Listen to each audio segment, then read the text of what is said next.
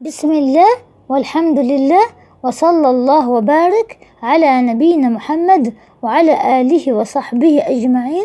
مجلسنا اليوم الحديث الرابع عشر عن عبد الله بن مسعود رضي الله عنه قال قال رسول الله صلى الله عليه وسلم لا يحل دم امرئ مسلم إلا بإحدى ثلاث الثيب الزاني والنفس بالنفس والتارك لدينه المفارق للجماعة.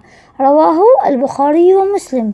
هذا الحديث قاعدة من قواعد الدين الحنيف الذي حفظ نفس المسلمة من الهلاك وجاءت لا يحل وليست محرما عليكم وذلك لأنه كان حلالا عندهم في الجاهلية القتل وجاء الإسلام وحرمها القتل إلا بإحدى ثلاث أولا الثيب أي ليس ببكر وهو الذي تزوج ووطئ في نكاح صحيح عقوبته رجم حتى الموت وقد رجم النبي صلى الله عليه وسلم ماعز رغامدية والنفس بالنفس معناها أي تقتل النفس في مقابلة النفس أي قصاصا التارك لدينه المرتد إلى غير الإسلام فيقتل أيضا ما لم يعد للإسلام لقوله صلى الله عليه وسلم من بدل دينه فاقتلوه لأن العلة تبديل المفارق للجماعة أي المفارق لجماعة المسلمين بترك دينه فهو صفة موضحة.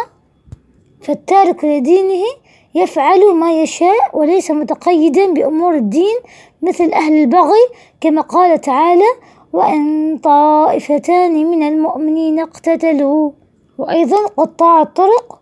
ثالثا الخارجين عن جماعة المسلمين مثل الجواسيس ويدخل أيضا المفارق الجماعة من عمل عمل قوم لوط يقتل. استدل العلماء من هذا الحديث أن تارك الصلاة لا يقتل بتركها لكونه ليس من هؤلاء الثلاثة.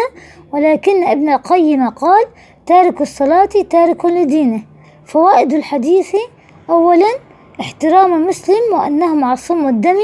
ثانيا تحريم فعل هذه الخصال أو بعضها وأن من فعل واحدة منها استحق عقوبة القتل إما كفرا وهو مرتد عن الإسلام وإما حدا وهو مثل السيب الزاني وقاتل عمدا.